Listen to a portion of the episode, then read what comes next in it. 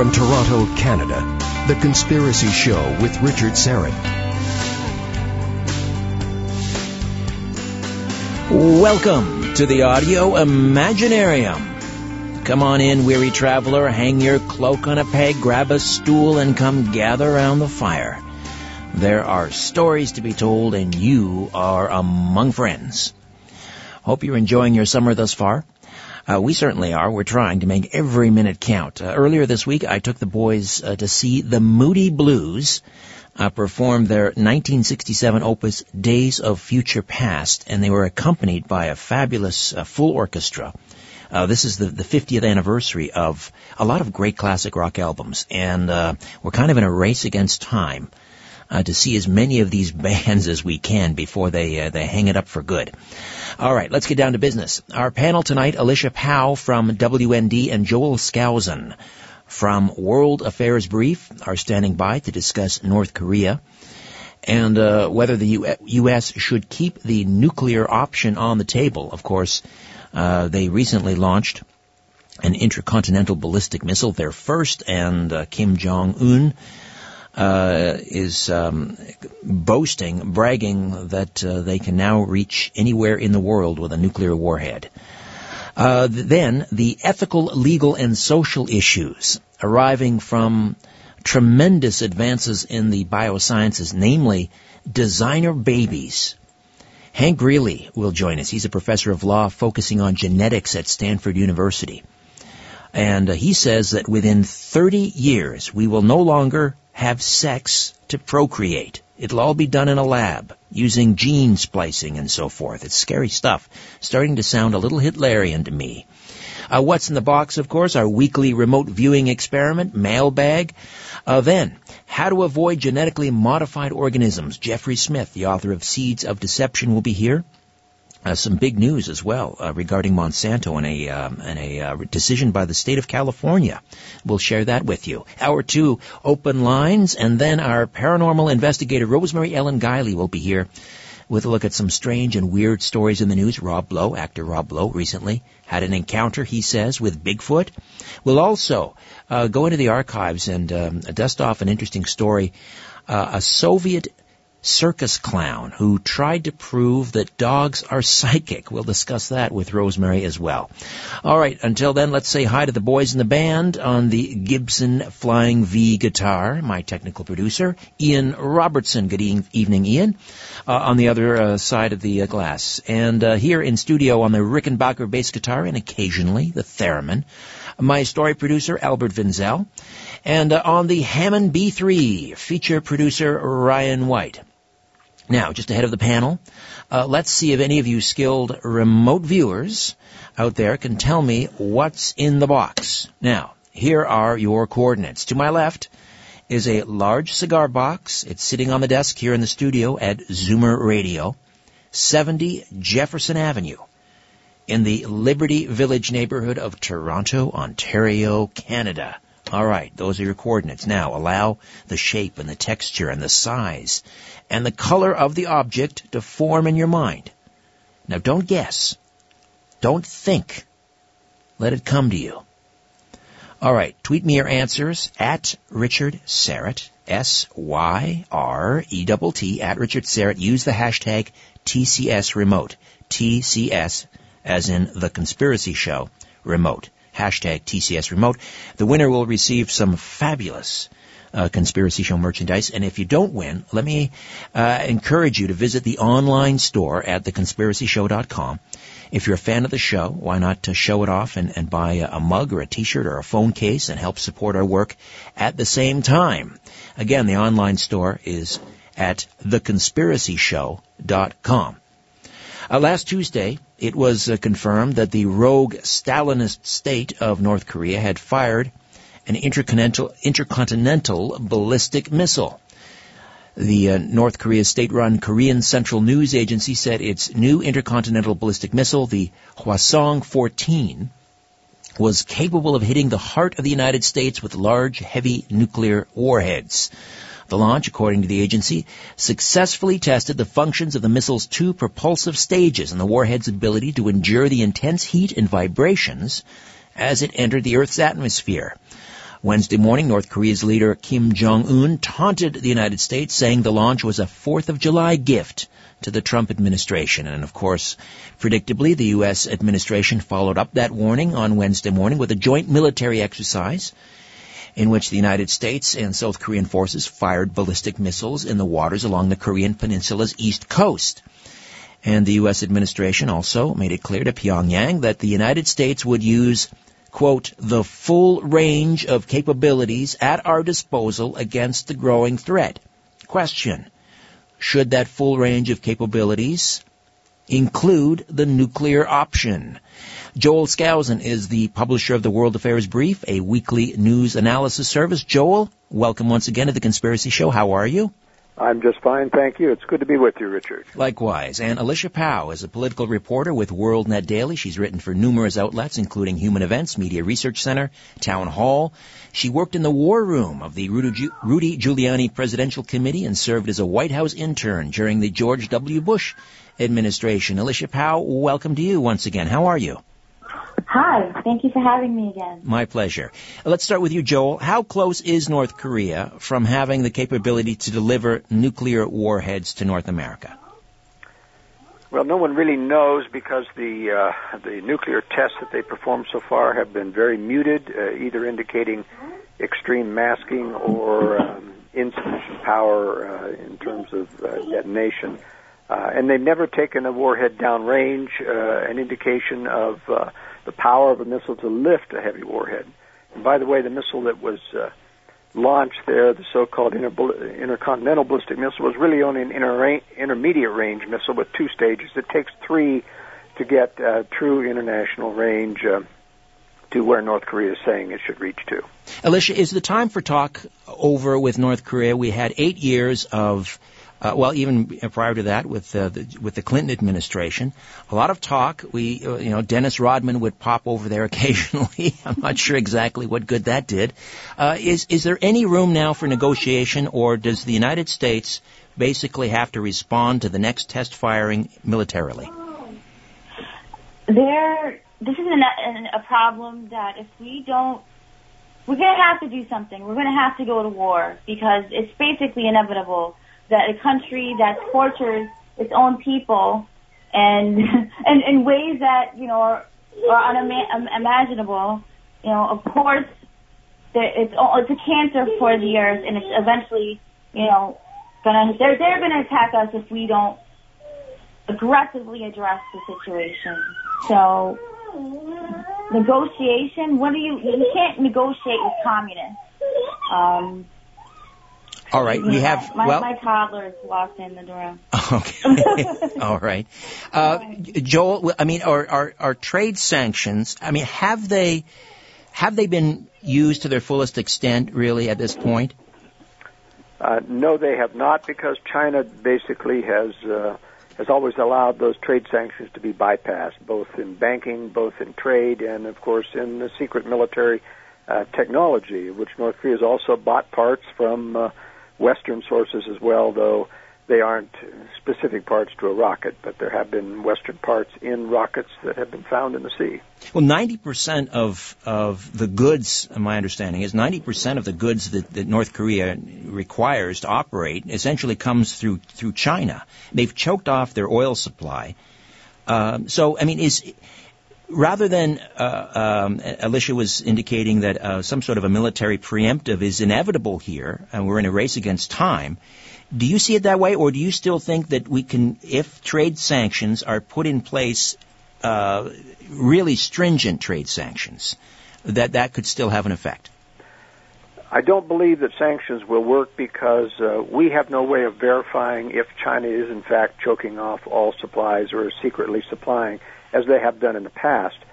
You've got to remember that North Korea is has been prepared for many years to be the trigger event of World War III, and that's why China has allowed uh, the appearance of a crazy man to be in charge. I mean, what better excuse to start World War III than a crazy man? It's not our fault. It's that crazy man, Kim Jong Un, we tried to rein him in. But you know that's just not true.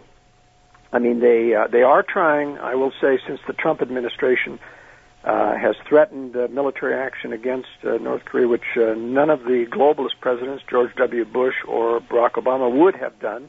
They always played patsy with North Korea. They always looked the other way uh, compared to Iran, who doesn't even have a nuclear weapon and who has uh, received many, many more threats uh, than North Korea.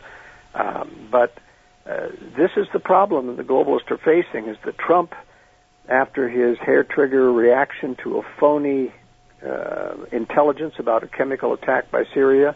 Um, in uh, in northern Syria. I mean, it did not happen, and he was uh, lied to by his intelligence. He struck North Korea, or he struck uh, Syria, and he immediately went after North Korea, threatened to do so. And so, you've got to remember that China is working overtime to stop the Trump administration. Now, Kim Jong Un has foreclosed any room for negotiation by saying that his missile system and his nuclear program is not negotiable. So, what's there to negotiate about? Alicia is absolutely right. It's inevitable that we're going to clash with North Korea. We have to take it down, and the sooner the better, because if you wait, then China and Russia would be ready to come and back up North Korea and use it as the trigger event to uh, create World War III, and they're not ready yet. That's why they're working overtime to stop Trump from, um, you know, uh, doing a preemptive strike into North Korea. And I don't believe the nuclear option is on the table for that strike. I think it will be limited to hitting missile sites, fuel uh, manufacturing and fuel depot sites, and perhaps tunnel entrances to their underground nuclear program. Uh, trusting that uh, you know uh, Kim Jong Un may not be ready to go on a full-scale war status as, in retaliation. Joel Skousen, publisher, editor of World Affairs Brief. Alicia Powell, political reporter with WND. Uh, Alicia, what about the nuclear option? Does that remain on the table, or do you concur with, with Joel Joel that uh, that a, a non-nuclear uh, preemptive strike is is more likely? Well, you know, I think we're going to have to we're going to have to bomb the bomb this country. There's going to have to be, you know nuclear weapons involved, or, or you know, there's not really much options here. You talk about George W. Bush and he his uh, his constant talk about human freedom, right? And if you look at the globe, the most the the most deprived and and the most inhumane circumstances are taking place in North Korea. Just watch documentaries about what's going on in this country. These people are programmed and de- deprived of freedom in the most and, and, and, and, and ways that aren't really, you know, we can't imagine as Americans and as people who live in a free world. And if we don't do something, so so if you if you care about human life and human freedom, that's one reason why. Not just only because North Korea is a threat to us, this needs to be adequately addressed, and it's long overdue.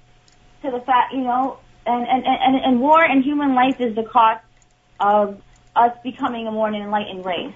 I mean, human as a human race, okay? Because we can sit and turn the other cheek, but uh, like we see with ISIS, like we see with uh, radical right. extremists in the Middle but, East. But Alicia, if, but if uh, a nuclear strike on on Korea, North Korea, we have just across the border, we have 25 million uh, South Koreans in Seoul.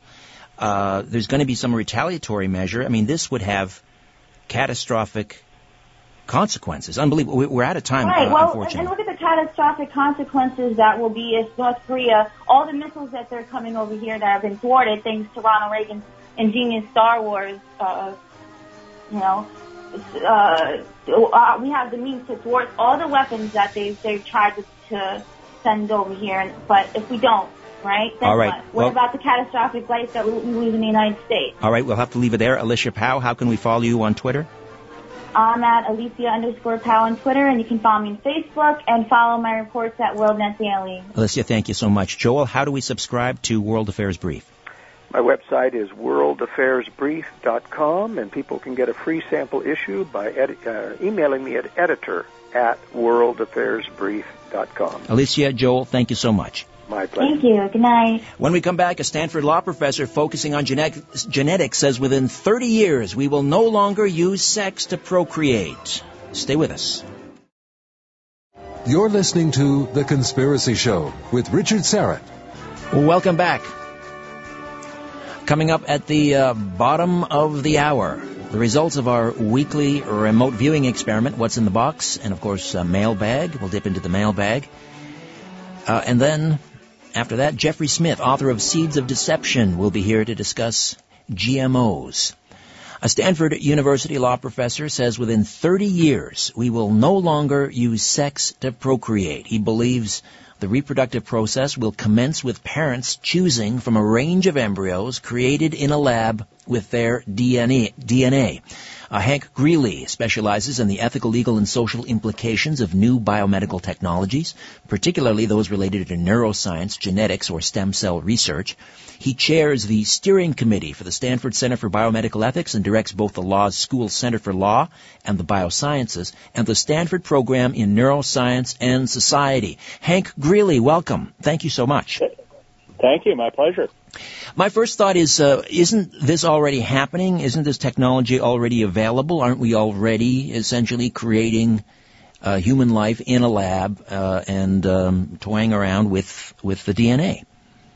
That's yes, that's great. Almost nobody pays any attention to the fact that five to ten million people around the world have been born as a result of IVF, which did not involve sexual intercourse and another unknown number of people have been born as a result of artificial insemination, which also didn't involve sexual intercourse. So the idea of making babies without actually having to have sex is not new.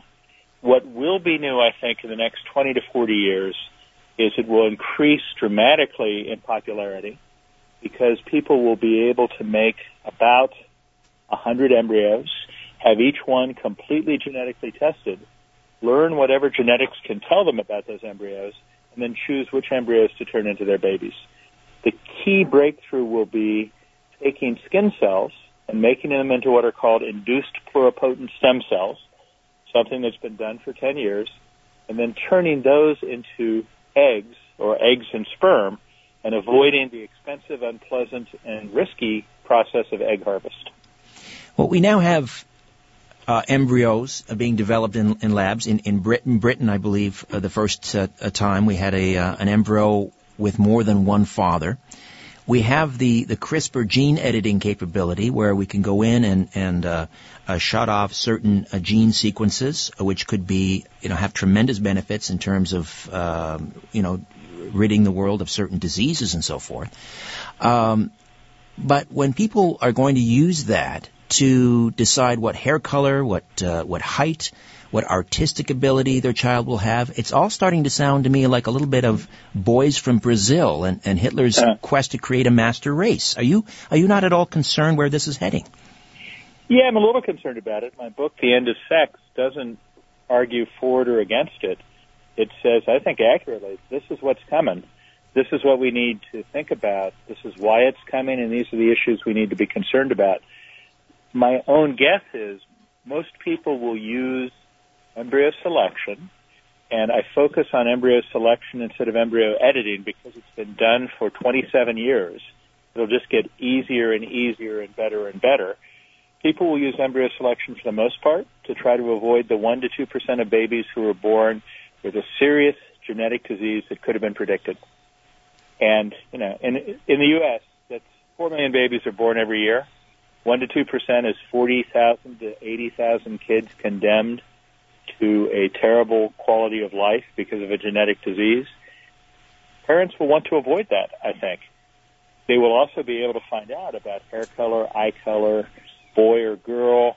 They'll be able to find out a little bit about intelligence, sport ability, music ability, but my own guess is not very much because those are too complicated. Maybe they'll be able to say, this embryo has a 60% chance of being in the top half and a 13% chance of being in the top 10%. But I don't think it'll be much different than that. But, you know, that's an empirical question and time will tell. Well, th- that is turning babies into commodities, isn't it? It is allowing parents to avoid having seriously ill babies. Now, if you think that's turning babies into commodities, one way to look at it, I'm a parent of two, I am very, very fortunate that neither of my kids had a serious genetic disease, but I've known people who have had kids with serious genetic diseases, and avoiding that is, I think, not an immoral thing. Avoiding that is a good thing. The hair color, eye color, skin color, boy or girl, you know, I think some countries will legislate against it, some countries won't, but ultimately that's relatively trivial compared to avoiding disease. What about sex from a parent's selection? What about sex selection? I don't But want sex a, selection. Yeah, yeah, sex selection's a really interesting one. I think there will be people who want to do it. Um, certainly, there are countries, particularly in Asia, but not exclusively in Asia, where that's happened, and it's overwhelmingly choosing boys. So there's a little bit of evidence that that tide is beginning to turn in places like South Korea. In the U.S., at least anecdotally, it looks like if parents have any preference at all, it's slightly for girls. Now, do I care whether parents choose to have a boy first and a girl second, or a girl first or a boy second? Not particularly. If we have 80% boys and 20% girls, that's a problem. What that's ab- something that needs to be watched. What about someplace like China, where they where they are relaxing the one child uh, per family policy, but uh, obviously a huge emphasis on on having a boy there, and they are they are experiencing tremendous demographic problems. They have millions and millions of single men uh, with no partners, no prospect of finding a partner. Well, Uh, of course, and that- with one point, yeah, with 1.3 billion people, they got millions and millions of everything. But in the 20s and 30s, they do have about 20% more men than women, and that's an issue. Um, and that's something, although interestingly, it looks like that may be turning around, at least in the urban areas of China. I think moving from the one-child policy to a more than one-child policy probably helps that, because parents, if they'd only had one child, really wanted to have a boy but now um, they can have one of each, or maybe even two girls. You know, I think that's a problem to be watched. It'll vary from country to country and culture to culture. Doesn't look like it's a problem in uh, the U.S. Doesn't look like it's a problem in Canada. There was a report a few years ago that it was a problem in Canada, but when you looked at the numbers, they were talking about maybe 40 more boys born than girls in Asian immigrant populations in Canada. It wasn't a big deal. So, yes, there are things to be worried about. Sex selection is one of them. I think the biggest one actually is fairness and equity. And can everybody get this? It's not making super babies. It's making babies that would be, oh, I don't know, 10 to 15 percent healthier than regular babies, um, which is an advantage that rich kids already have over poor kids. Adding that on is a bad thing and needs to be watched. The issues about sex equality need to be watched personally, I think the hardest are issues around disability equality. Exactly. That was my next question. Uh, let me just remind listeners: Hank Greely is with us. He is uh, he chairs the steering committee for the Stanford Center for Biomedical Ethics, and he is the author of The End of Sex. He contends that within 30 years we will no longer uh, have sex to procreate, and this will all be done in a lab. Um, even the uh, one of the, the creators of um, this technology for uh, it's called CRISPR, this gene editing tool, Yeah. is is um, is waving all sorts of red flags. You know, almost wishing she could put the genie back in the bottle uh, because of where she fears this is going. And you mentioned the disabled. Yeah. Um, we could have, you know, um, for example, people in the in the in the deaf community. They they consider themselves to be a community, uh, and and you know what happens if people have the the choice of selecting uh, an embryo that you know that is um, you know not going to be hearing impaired, or what about Yeah. dwarfism, for example? So I think the deaf one's really interesting. We've had kind of a trial run with, of that with a technology called um, cochlear implants, Yes, which allows profoundly deaf people to hear, and it's been very controversial in the Yes. deaf community. they're often shunned by the deaf community. Some parents have wanted it, some parents haven't wanted it. I actually think with the deaf and with with uh, dwarfs, particularly the most common variety of the little people, chondroplasics, my own hope is that parents who want a deaf child or who want an achondroplasic child should be able to do that. I worry more about the government telling parents you can't have the kid you want. You can't have the child like you because we think that's a bad life. Now, that's not going to happen with things like Tay-Sachs disease, where the babies are born healthy and die inevitably within three years. But there are a few disabilities, a few things that, that we can, that, that people without them consider disabilities, like deafness, like achondroplasia, the most common form of dwarfism, that I think reasonable people may well want. And I think they should have that choice, but of course, the fact that most people will not choose that does have to be um, isolating to them. I remember doing a conference a few years ago, and a woman who was brilliant, a Stanford graduate, 28, with a mus- with a genetic disease called spinal muscular atrophy, said, in the world you envision, I would not exist. Exactly. And I wanted to say, you know, yeah, you'd exist. Your parents would have just chosen a you that didn't have your disease. I said that knowing that that was not a good answer. Right. And she nailed me. She said, without my disease, I am not me. Hmm. Um, Excellent point. I think so. I think the disability issues are really, really hard, and I think we'll in this world that I think is coming. Not a hundred percent. You know, I don't think any place will ever do this a hundred percent. Seventy percent, eighty percent. Different countries will do it at different rates. The Vatican City isn't going to legalize it anytime soon. Germany has a lot of historical baggage about human genetics. Mm. They won't do it. The U.S., Australia, Singapore, Taiwan, China. Well, South when it comes to eugenics, um, Mr. Greely, we, n- no one in North America can, can, can sort of claim the high road. Both the United States and Canada, uh, both Yeah. dabbled heavily in eugenics. Of course, we had you know uh, children that were Right. deemed to be, um, you know, uh, idiots. Were uh, at the time it's a ho- horrible uh, phrase, but that's what they used, Yeah. and they they were sterilized. Uh, And, and my state did that more than any place else other than Germany. Um, California has a terrible record of that. But I, I would argue that there's a difference between the government saying, we think you've got a genetic disease, so we're going to sterilize you and not allow you to have kids, from parents saying, well, you know, we'd rather have the child who doesn't have a genetic disease to the child who does. Nobody can guarantee anybody a healthy baby. There are all sorts of things that can go terribly wrong that have nothing to do with genetics. But I don't, I, I wouldn't, I couldn't condemn a parent who said, I want to avoid the diseases that I can avoid. sure. Almost like vaccination in a way. Right. Uh, you, you raise an ex- another excellent point, and that is um, one of the hardest things about this will be the divorces that come about when one partner wants embryo number 15 and the other wants embryo number 64. You know, that was partially in jest, but, but there's a real point there. You can look at, with today's technology, let alone 30 years from now, you could look at 6,000 different traits.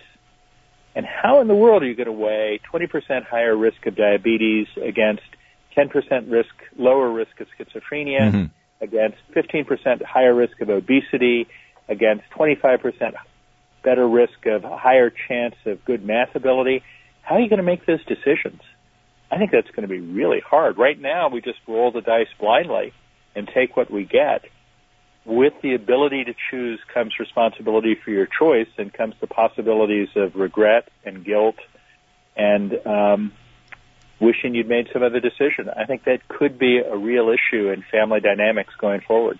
You know, let alone the kid who says, you know, the parents say, "Well, we chose you because we thought you'd be a great quarterback." What What do you mean you want to be a poet? Right. Um, there are all sorts of problems that can arise.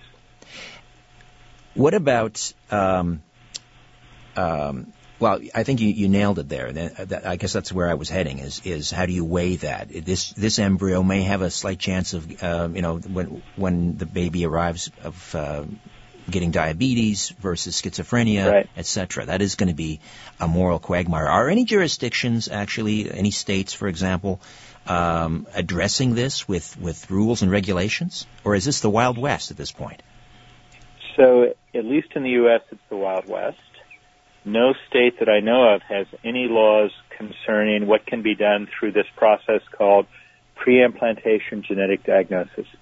What I'm predicting is a vast expansion and a, a cheap, uh, less cost, more ease, less risk of pre-implantation genetic diagnosis. It's been done for 27 years. You take a few cells from an embryo, test those cells, and they tell you about the embryo. Um, last year, the, for the last year, we've got records for in, in the U.S. About 5,000 kids were born after PGD. That's out of 4 million total births, so it's small. I think it's going to get bigger. It's not legislated in the U.S. Lots of countries have legislated about it, and I'm ashamed to admit that I, I don't remember right now what Canada's law is on it. But, for example, both Italy and Germany banned it but court decisions in both countries forced them to allow it at least for the avoidance of serious disease. So I think some countries will say, yeah, you can use this to avoid serious disease. Then, of course, the country has the problem of defining what's serious and what's not. Some countries will say you can use it for everything but sex. You can use sex selection. You can use it for everything except cosmetics. I think there'll be a lot of strange, interesting laws. But one of the problems with regulating this is when you've got a, a world with over 200 countries, if you don't like your country's law, how hard is it to go on vacation to the Grand Caymans and get the embryo you want? Exactly. Yes. I think reproductive tourism is going to be a di- big deal. Hank Greely. It already is. Is the it's going to get bigger. Hank Greely? Uh, thank you so much for this. Hey, this was a great pleasure. I uh, really enjoyed your um, uh, very thoughtful questions. Thanks so much. He is the uh, chair of the steering committee for the Stanford Center for Biomedical Ethics and the author of The End of Sex. When we come back, the results of our remote viewing experiment and mailbag. Stay with us. Curiosity, or did the devil make you do it? Whatever the reason, welcome back to The Conspiracy Show with Richard Syrett. All right. Oh, welcome back. Uh, just ahead, we've got uh, Jeffrey Smith, the author of Seeds of Deception, and uh, we'll uh, tackle the GMO controversy once again, of course, at the uh, top of the hour, open lines, and then Rosemary Ellen Guiley, our resident paranormal investigator, researcher, the author of nearly 70 books, and um, we'll take a look at some of the uh, the wild and unusual stories. Uh, we call it the Paranormal News Roundup. Uh, first of all, uh, let's take care of our What's in the Box, our weekly remote viewing experiment, and um, let's let's go around the horn here. First of all, in the other room, Ian Robertson, my fine rockabilly friend. What's hello, in the box? Hello? Yes. Uh, I'm I'm not so much seeing something, but I'm getting the vibe that it shouldn't fit in the box. It shouldn't fit in the box, yeah. but it does. Yeah, so maybe it's like a miniature of something. Oh, I see. Interesting point. Interesting. Like a toy right. car. A toy car. I like that. Okay. All right, Albert. All right. Uh, I put Bumpy and Echoes, and I tweeted at you a golf ball. I, I name things are I guess again. Bumpy and Echoes. What do you mean by echoes? Uh, the sound it makes. That sort of. It seems like someone's hitting it or oh, something. I see what you're saying. All right. Okay. And uh, finally, over to you, Ryan. You know, maybe it's because I was doing a, a, lot of laundry today, but I see like an old cloth texture, an old rag, maybe a handkerchief, something like that. I think you said that last week and the week before, and maybe even the week before. No, maybe, maybe. All right. What are they? What are the folks saying on Twitter? Again, the hashtag uh, is TCS remote. Well, we got a lot of good guesses. Uh, Drew thinks it's a tuning fork. Mm-hmm. Uh, Seven Flamingos thinks it's a combination lock. Daniel, a red wooden pencil. Um, Chip, a pencil or cigarette. The Ghost of ULP, a crayon, a lot of writing utensils. Uh, YY scissors or a toy squirt gun. Durko thinks it's chopsticks. Ralph, a copy of the Declaration of Independence. Le- Leo Bien thinks it's a magnet. Paul thinks it's a pack of chewing gum, and Mojo family thinks it's a Hot Wheel car. All right, who said the combination lock? The combination seven flamingos. Lock, seven flamingos. Seven flamingos. Wow. Okay, here's what we've got. We reach in and we find it is not a combination lock, but a lock nonetheless. Wow. Seven flamingos. All right. Um, please reach out to us, uh, Seven Flamingos, and um, provide us with an email address, and we'll get in touch, and we'll arrange for some fabulous Conspiracy Show merchandise to get mailed out to you. Well done. You know, we had quite a dry spell there for a while, didn't we, Albert? Nobody was uh, coming close. Yeah. And then somebody nailed Padlock. it. Yeah. All right. Uh, what's in the mailbag, Albert? Oh, we've got a full ma- We've got a full mailbag. Uh, the first one is from Phil, who is also a private investigator. And he writes, Good afternoon, Richard. Love your show. Always interesting. A couple of weeks ago, you had on a TI, a woman from Stony Creek. I own a private investigation agency in Ontario for the past 22 years. Recently, I've been approached by three people, all unknown to each other. Uh, they, none of these people or were aware of the term TI, but uh, which means targeted individual. These are people who believe they're being harassed and uh, tortured, essentially remotely um, with electronic, uh, um, you know, some sort of electromagnetic device. Right, gang stalking and so on. However, they claimed incidents were happening in their lives that matched perfectly with the TI phenomenon. Hmm. In in a case like this, I always conduct an in-depth interview to determine credibility. Um, the female subjects were older and one was unemployed, the other a part-time employment, indicating low visibility lifestyle. Uh, n- neither are involved in lawsuits or insurance claims uh, and have no idea who or why. Uh, for example, an ex-spouse. Uh, n- you know, no reason why they would Yeah. be under intense surveillance. Well, few victims do know. Um, like your Stony Creek caller, both of the subjects had limited financial resources, so could not retain my services. I directed both to file complaint with the police. They uh, they did so, however, prior to seeing me. However, the police did not take them seriously. Um for a number of reason, reasons, I authorized limited counter surveillance on the subjects. There were many interesting things going on. However, because of the cost of conducting operations, the counter surveillance was limited.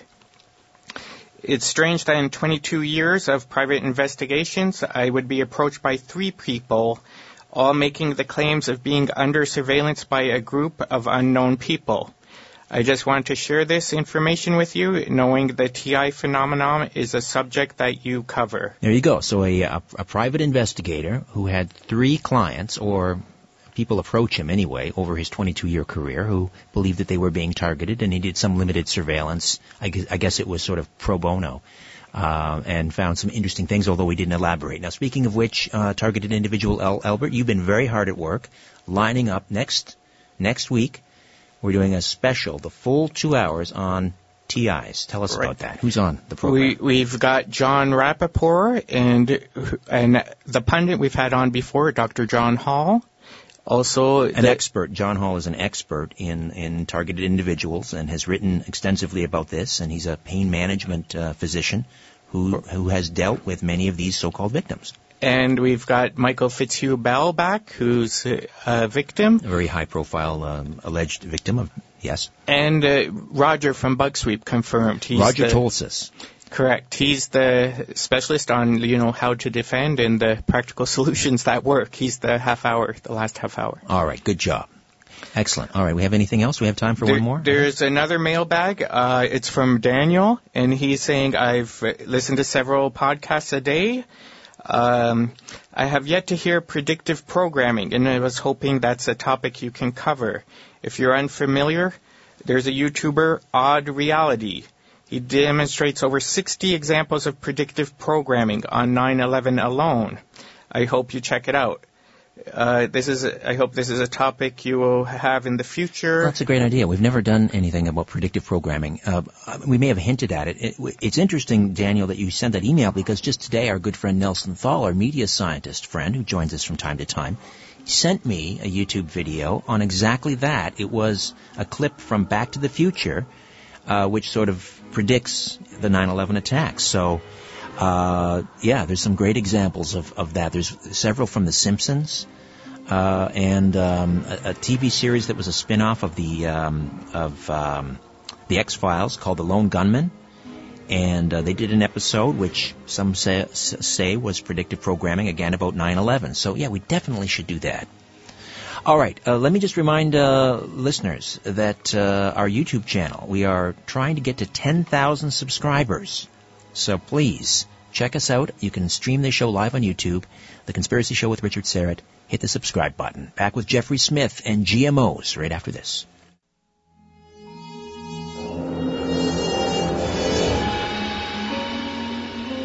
If you're sure your phone isn't tapped, call now. 416-360-0740 or toll free at 1-866-740-4740.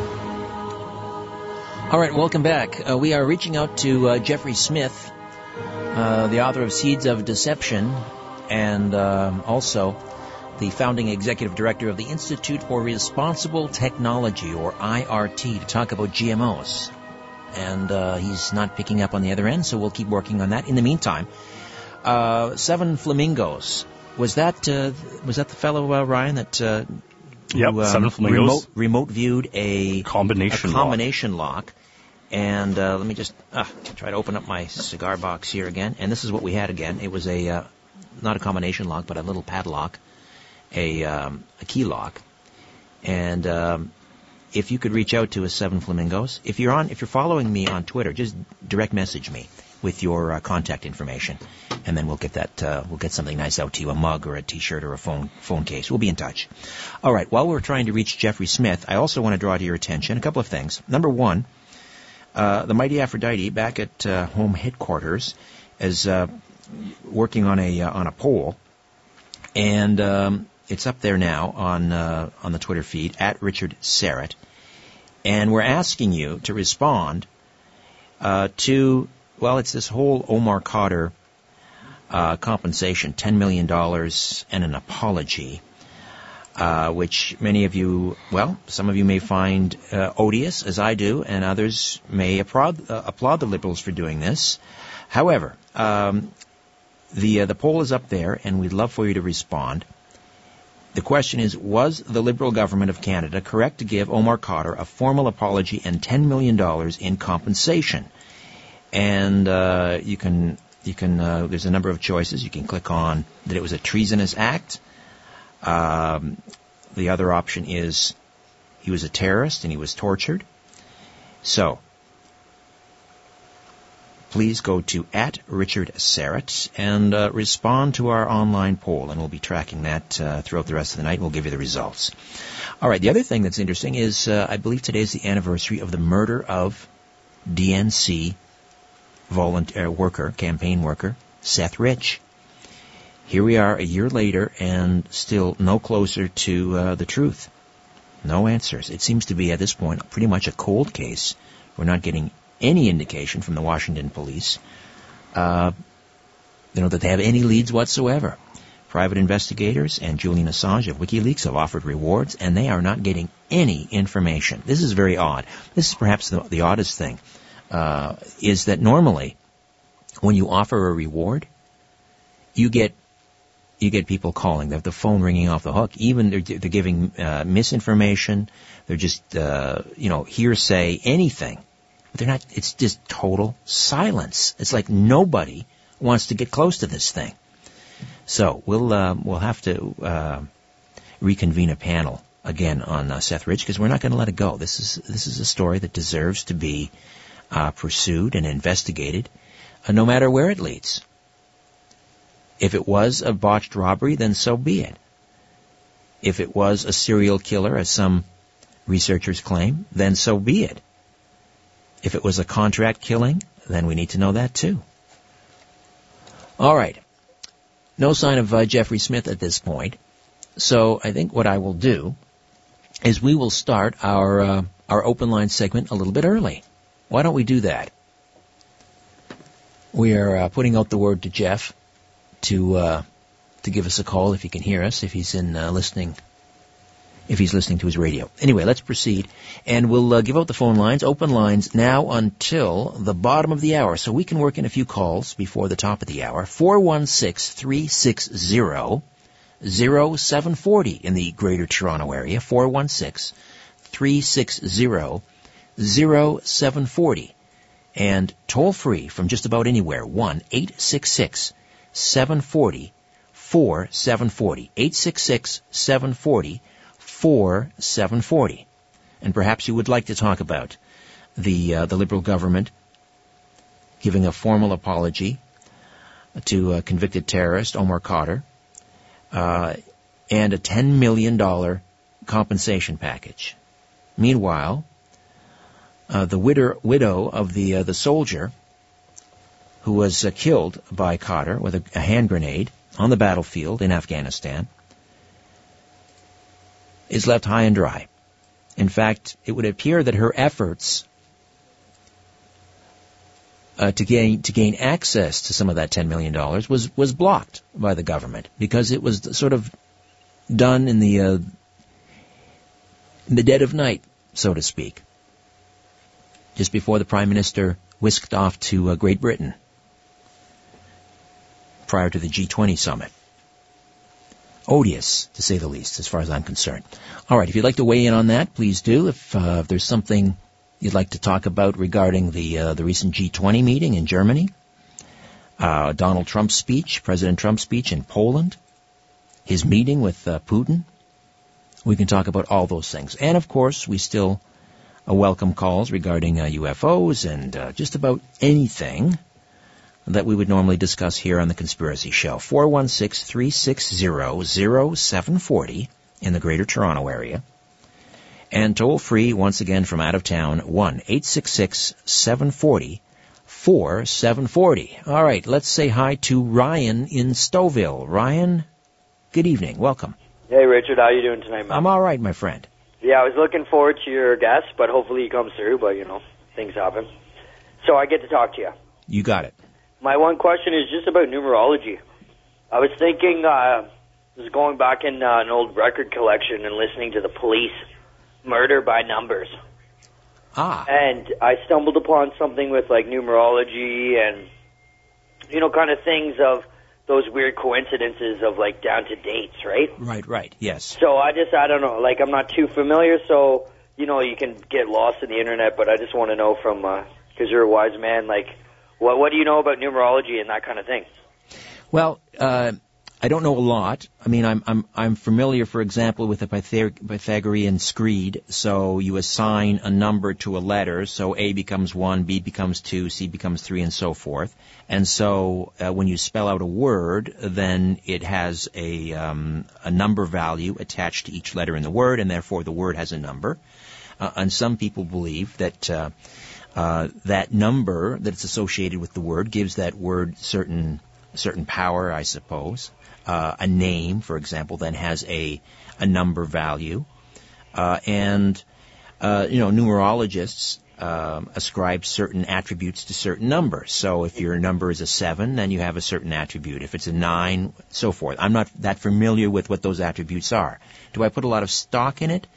Um, let me say this: as a, as a Christian, I, I, I mean, numerology for me is not uh, it's not top of mind. It's not something that I put a lot of faith in. However, um, working with numbers, for example, um, in the Bible, there are certain codes in the Bible, I believe, uh, that that pertain to certain numbers, uh, and there's a whole book of the Bible, of course, that is uh, about numbers, right? The book of Numbers. Yes. And there's a lot of interesting things happening in, in the book of Numbers. Uh, and um, I'll have to get Chuck Missler back on the program because he does a wonderful job. He's written a whole book about this called The Cosmic Codes. Okay, awesome. Not just about Bible codes um, that we think of, you know, repeating words and so forth, and um, uh, in the Hebrew in the Hebrew Bible, but also the use of numbers in the Bible. What's Uh, his name again? Sorry, Richard. Chuck Missler, M-I-S-S-L-E-R. Chuck Missler. The book is called The Cosmic Codes. Uh, the other the other aspect uh, of numbers that I find fascinating is repeating numbers. I, I think a lot of people are are sort of haunted or followed by certain numbers. For example, Yeah. for me, every time I, I look at a at a digital clock, it seems to be ten ten. Well, I often see eleven eleven and double numbers Right. quite oftenly, and then and I read into that and they said they were like maybe angels or spirits or frequencies, or maybe that's just coincidence. Someone described that phenomenon as that the universe is trying to speak to you. I don't know what that means exactly, but uh, yeah, for me it's 1010. For you it's 1111. Uh, it, but hey, listen, numbers are fascinating. Ryan, who was or um, Albert, who was that fellow that we had on uh, uh, that talks about um, ma- uh, numbers? Um, do, you, do you know the guy I'm talking about? He talks about sacred geometry and a lot of that Oh, stuff. Scott Onstott. Yes. Scott Onstott. Okay. Yes, we'll have to have him back on. Well, you know what, guys? I love your show, and uh, your guests are awesome, and it's pretty cool when you get to be on uh, coast to coast. But I tune into uh, Sundays, and it's a privilege. And keep doing what you're doing. All right, Ryan in Stouffville, thank you. Oh, thank you too. All right. Uh, we are, um, I don't think we'll have time for another call. We're coming up on a break, but we will. If you've got a line, hold on to it, and then back on the other side. And we'll take open lines to the bottom of the hour. And then, of course, we'll be joined by our paranormal investigator, Rosemary Ellen Guiley. And we've got uh, some great stories in store for you, including a Soviet circus clown. Not sure how far back this story goes. Uh, this is one from the archives, but a Soviet circus clown who tried to prove that dogs are psychic and then Can't wait to talk about this one. Actor Rob Lowe. Wasn't he one of the Brat Pack? A member of the Brat Pack? Well, Rob Lowe has a new reality show, I believe, with his sons. And it's kind of an outdoor adventure program. And uh, he claims that he recently had a very close encounter, a frightening encounter with a Bigfoot. We'll talk to Rosemary as well about that. All right, open lines on the other side. Stay with us. The Conspiracy Show. Back with more. My name is Richard Syrett. Don't go away.